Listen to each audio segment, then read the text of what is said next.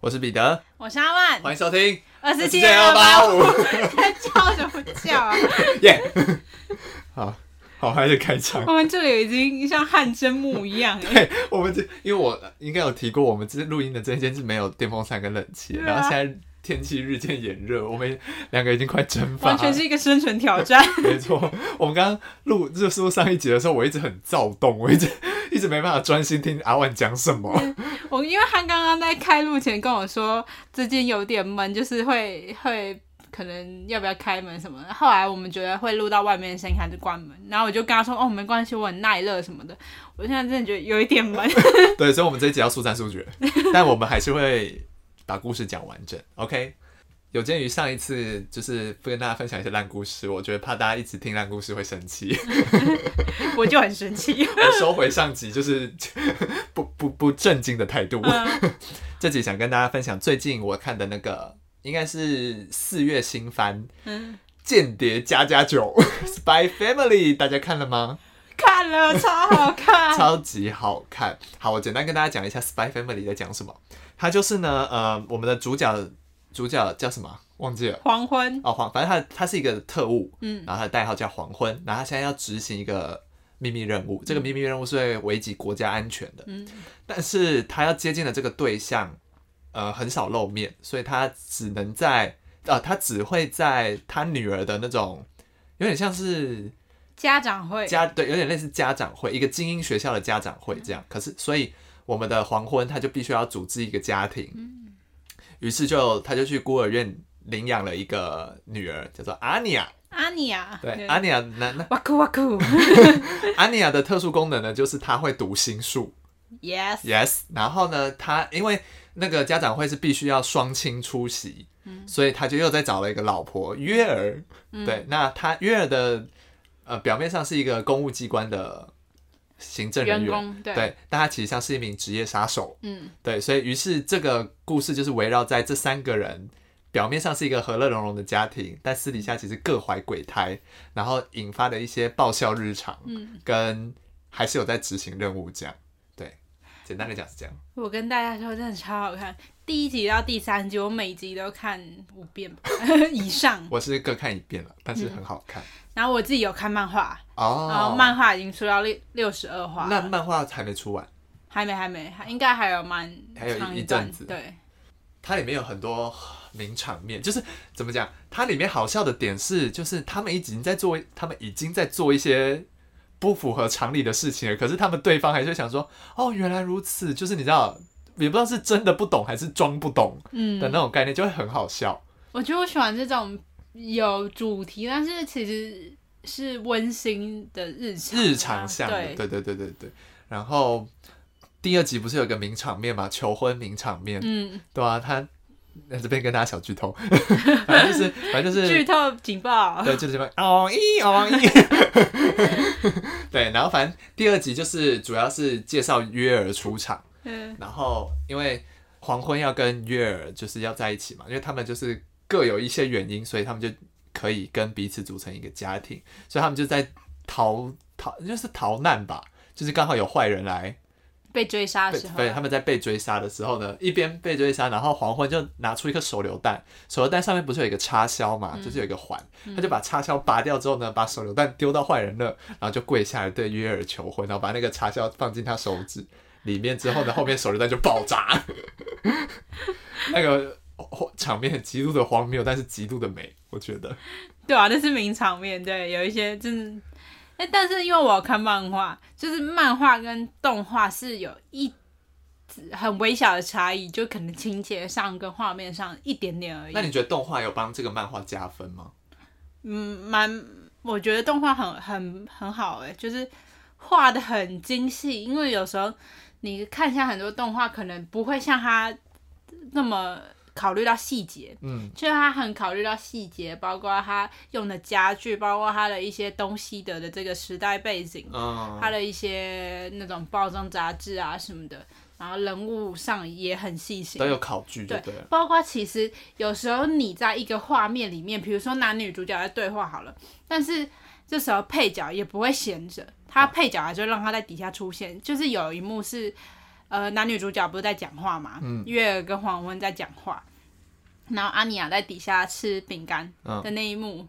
就是他的一些小细节、人物细节，然后动作的细节都有做的很到位，才会让你觉得这就是一个真实的故事在发但是漫。画那也非常好看，因为漫画我大概看了二十遍，就是一到六十二集大概看了二十遍。那这样是 好多好多遍我真的，我真的一直重看，一直重看，因为真的太可爱。而且我在看漫画的时候，就会一直想到那个阿尼亚的配音，嗯然后就会一直在脑中浮现他在这些漫画，有符合你心中的感觉吗？太可爱啦，超可爱的，可爱到不行。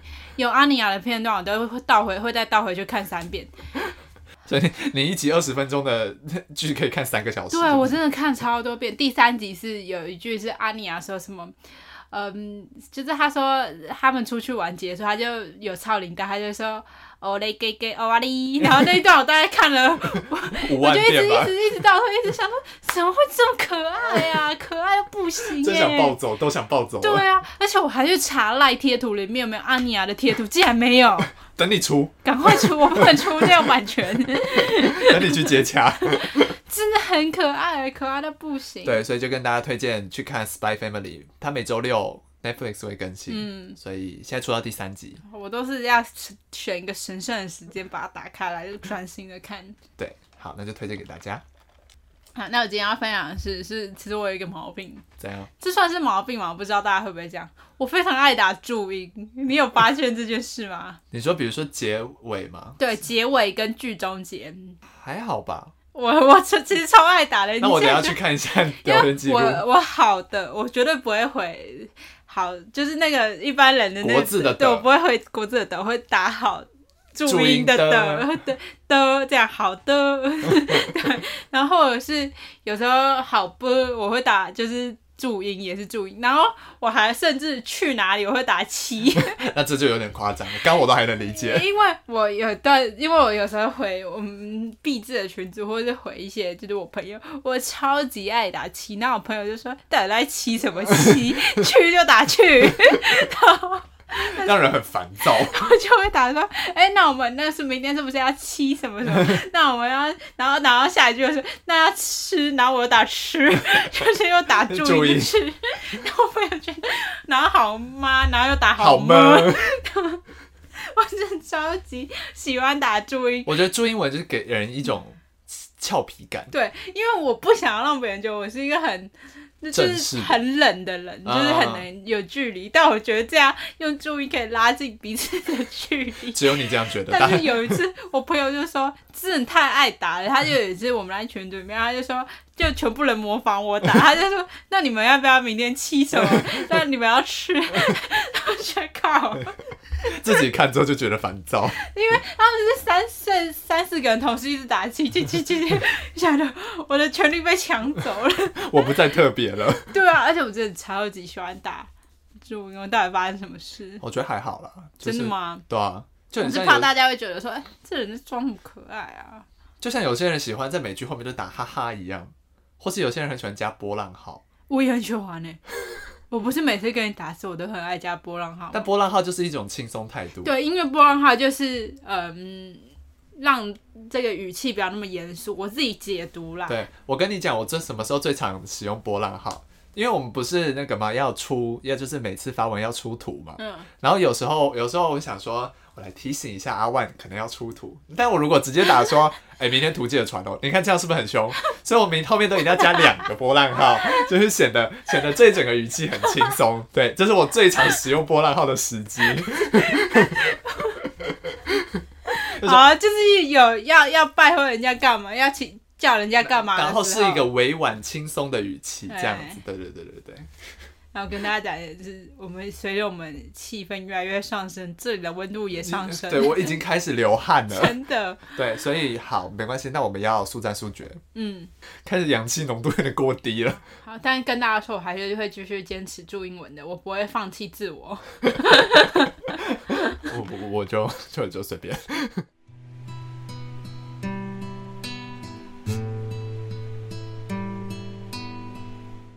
们接下来进入今天的案件。我今天要跟大家讲的是一起神隐的案件。这案件其实你知道，因为我大概是我忘记是我大一大二的时候，我开始非常喜欢看，就是社会案件。对社会案件。这起案件是 maybe 可能是我第一起接触、开始喜欢看的第一起案件。OK，那我们就来跟大家讲今天这起江东区公寓神隐杀人事件。那神隐这个事情呢，其实就是指突然的间的消失。嗯其实我们在之前的集数有讲过一个彰化母女的失踪案，它其实就有点类似神隐的案件。因为怕有些人没听过，所以我简单介绍一下那起案件。反正就是有一对母女呢，他们来到了一栋陌生的大楼，那透过那个电梯的监视器拍到了他们搭乘这个电梯上楼，然后接下来出现了一些怪异的举动，然后等到电梯门打开之后呢，他们出了电梯，从此就人间蒸发了。对，这大概是那个案件。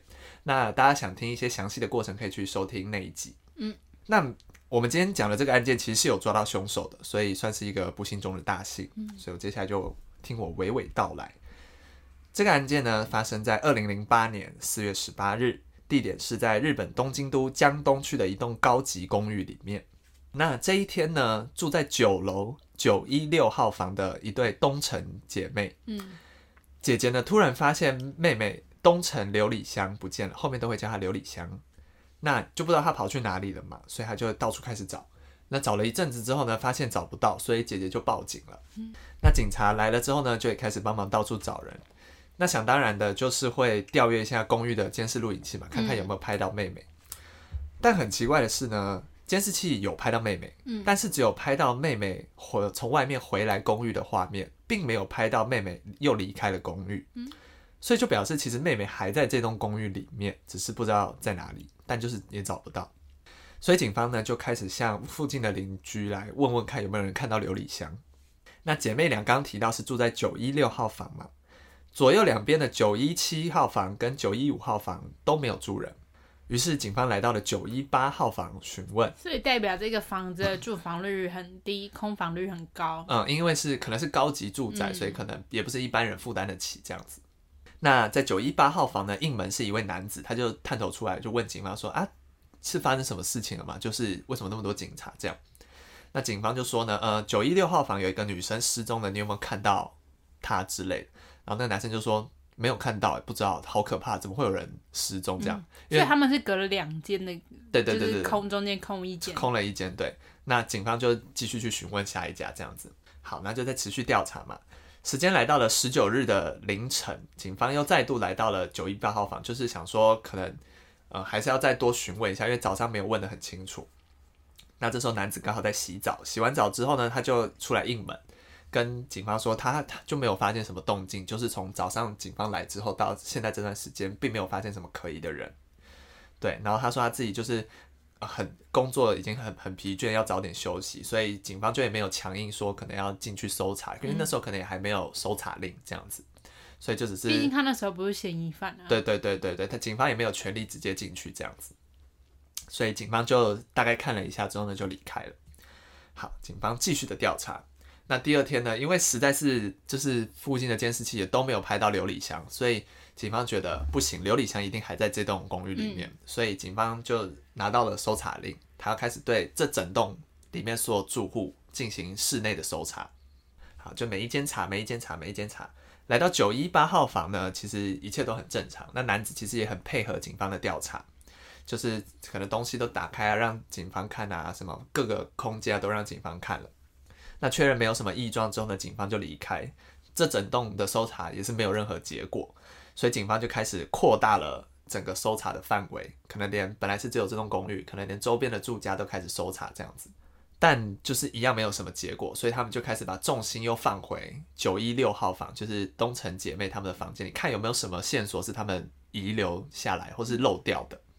所以讲到这里，其实这个案情其实有点陷入焦灼了。但老天有眼，终于在过了一阵子之后呢，他们在九一六号房里面发现了几枚陌生的指纹，然后旁边几枚有些指纹是已经有被像要被破坏掉，刚好有几枚没有被破坏掉。于是警方呢就开始对呃这栋公寓里面的人进行指纹的采集，嗯，最后发现指纹跟九一八号房的男子吻合，所以九一八号房的男子就被逮捕了。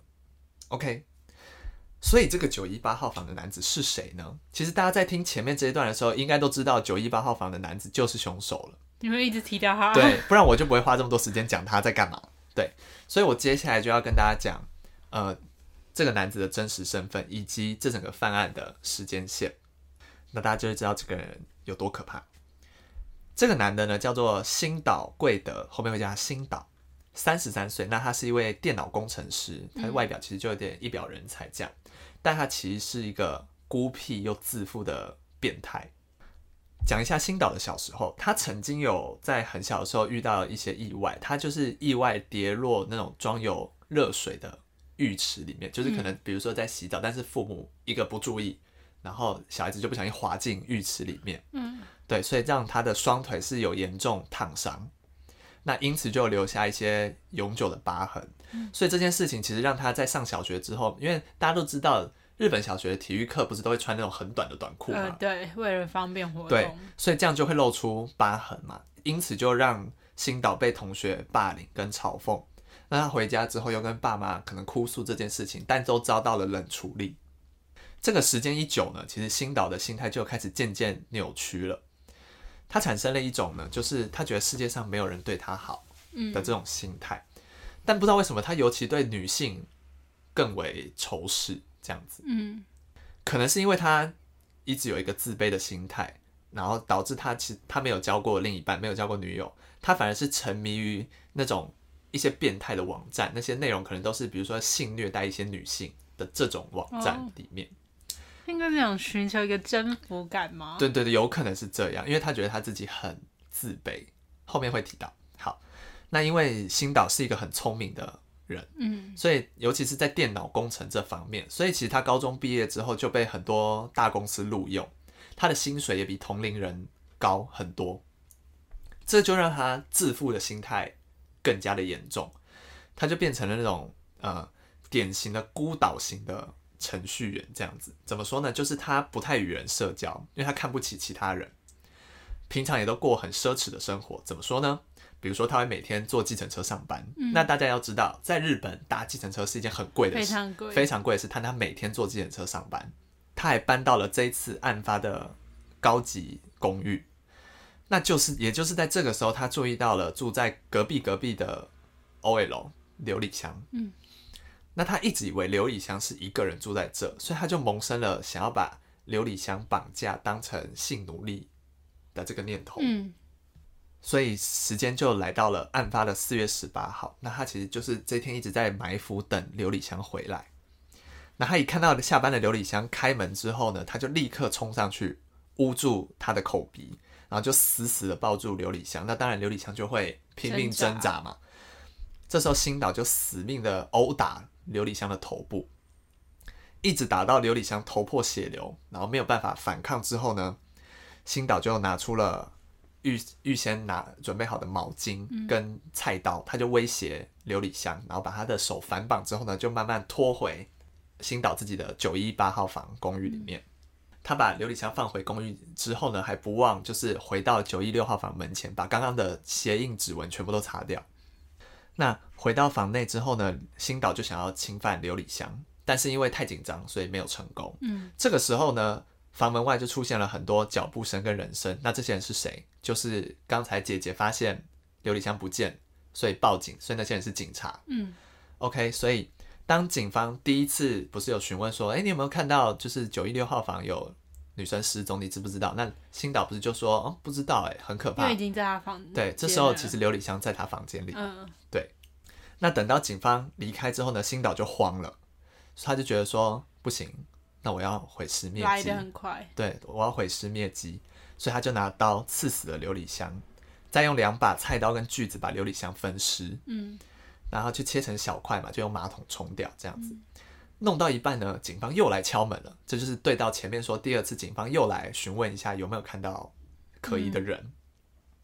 那在上面我们提到，新岛说自己在洗澡，然后很累要先休息嘛，但其实他是在清洗分尸后就是血迹喷溅的浴室这样子，他就把警方打发走之后呢，他就回到房间，把那些肢解完的手臂跟脚放在冰箱，嗯。头颅就放在一个衣柜里面的纸箱里，剩下身体部分就分分类装箱塞在床底，所以就来到了第二天，警方不是来到他房间里面搜查吗？然后新岛就依然很冷静，处变不惊，他就还主动打开床底的杂物箱。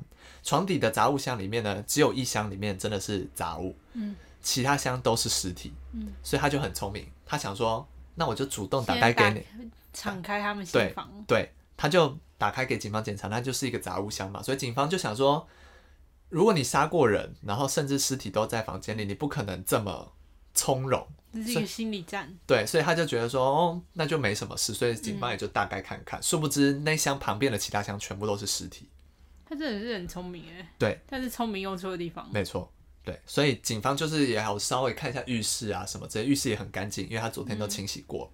警方就离开了。来到第三天，因为这件事情其实有点轰动这个社会，很多媒体来采访，新岛还很淡定的，就是接受媒体的采访。对，他还微笑的接受采访，然后跟甚至跟刘礼香的父亲一起搭地乘同一班电梯这样，然后还向公寓的管理公司喊话说：“哇，这件事情很严重诶，这是一件大事，你们应该要就是重新检讨一下你们自己的管理方法，是不是有坏人闯进来什么之类。”全程都很从容这样。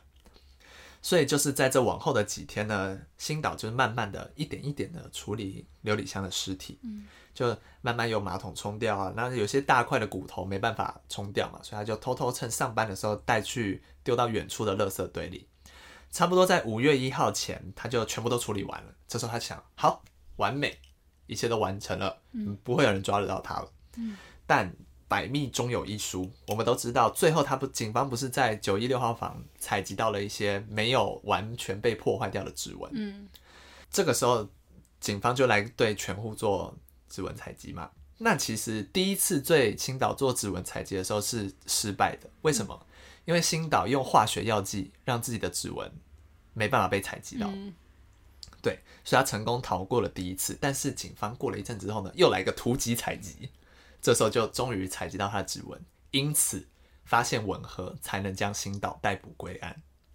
有了一个指纹的这个证据嘛，那警方就开始在下水道又采集到了一些琉璃香的 DNA 跟一些残留的血肉，也在新岛家里发现了琉璃香钱包的碎片。嗯，因此到这里就罪证确凿了，所以新岛就认罪了。那他在招供的时候说呢，我从来没有约会过女人，从来没有去看过电影，也没有去逛过街，我从来没有所谓的女朋友。我渴望一个可以去购物、去游乐园的女人。回来的路上在酒店做爱，我很清楚，这世界上没有百分之百会对我言听计从的女性，所以我认为只要将女性绑架并让她染上性瘾，她就会乖乖听我的话。并不会，并不会。所以从上述可知，他根本没把女人当人，只是当做一种泄欲的工具。他就是一个不折不扣的混蛋不。是，我觉得他是一个聪明的人。我说知识方面或是其他方面，大家对女性这方面很笨拙哎，听起来很就是我们撇除掉呃他想做的那些事，其实他就是认真的去交友，也是可以完成这些事的。对，所以在第一次审判的时候呢。检方其实有展示了从下水道回收的四十九块骨头碎片跟一百七十二块肉的彩色照片，用投影片投影在墙壁上。那那种血淋淋的样子，其实就让台下的家属全部都哭成一团。检察方也表示说，这是一起史无前例的暴力犯罪，嗯，就是没没有人性的一个犯罪。但是最后新岛却奇迹似的逃过死刑，因为法官认为他犯案后的态度是良好的。然后加上他还很年轻，有可教化的可能，所以只有判了他终身监禁。因此到今天为止，他还在监狱里服刑。好可怕，超可怕。我是觉得不能让他假释啦。对啊，他他后面的那些就是处理的方式就是很很残忍哎。对啊，就是，而且我觉得他在犯行的那个态度其实是最可恶，就是装不知道。嗯，而且他是。我嗯，就是你从他的反应可以觉得说，他是真的觉得无所谓，跟觉得他没有错。而且我只觉得你今天你想要找一个伴侣，找想要找一个对象，你不应该去要求别人成成为你心目中的样子，应该是你自己先要求你自己。对你应该要先做，嗯就是把你自己最好的一面展示给别人，然后让吸引别人，而不是说你去强压，或者是你觉得这些女性都要听你的话。就是从这方面他就已经开始错了。他就觉得自己可能某，我觉得他心底的那一部分的自己是觉得很自卑，嗯，所以他用很多可能物质外在的东西堆砌自己，让自己看起来很好，但是他其实内心的那一块还是很空虚，他还是觉得没有人会看得上他。还有一点是，我觉得住宅安全真的超重要。就是不是有些人会说，你应该在那个门口，或是你应该找可能兄，可能兄有，如果你有兄弟或是什么亲戚男性，然后如果你是独居的女性的话啊，就是可以找一些来制造一些声响，或是放一些家里有鞋子啊，或是衣服，嗯这样会比较好。就是或是家里放一些男性的用品，嗯，对对对对。对，反正这住宅安全是很就是如果有听众是一些外在外的独居，男女都有可能啦，但尤其女性又更需要注意这些，嗯这样子。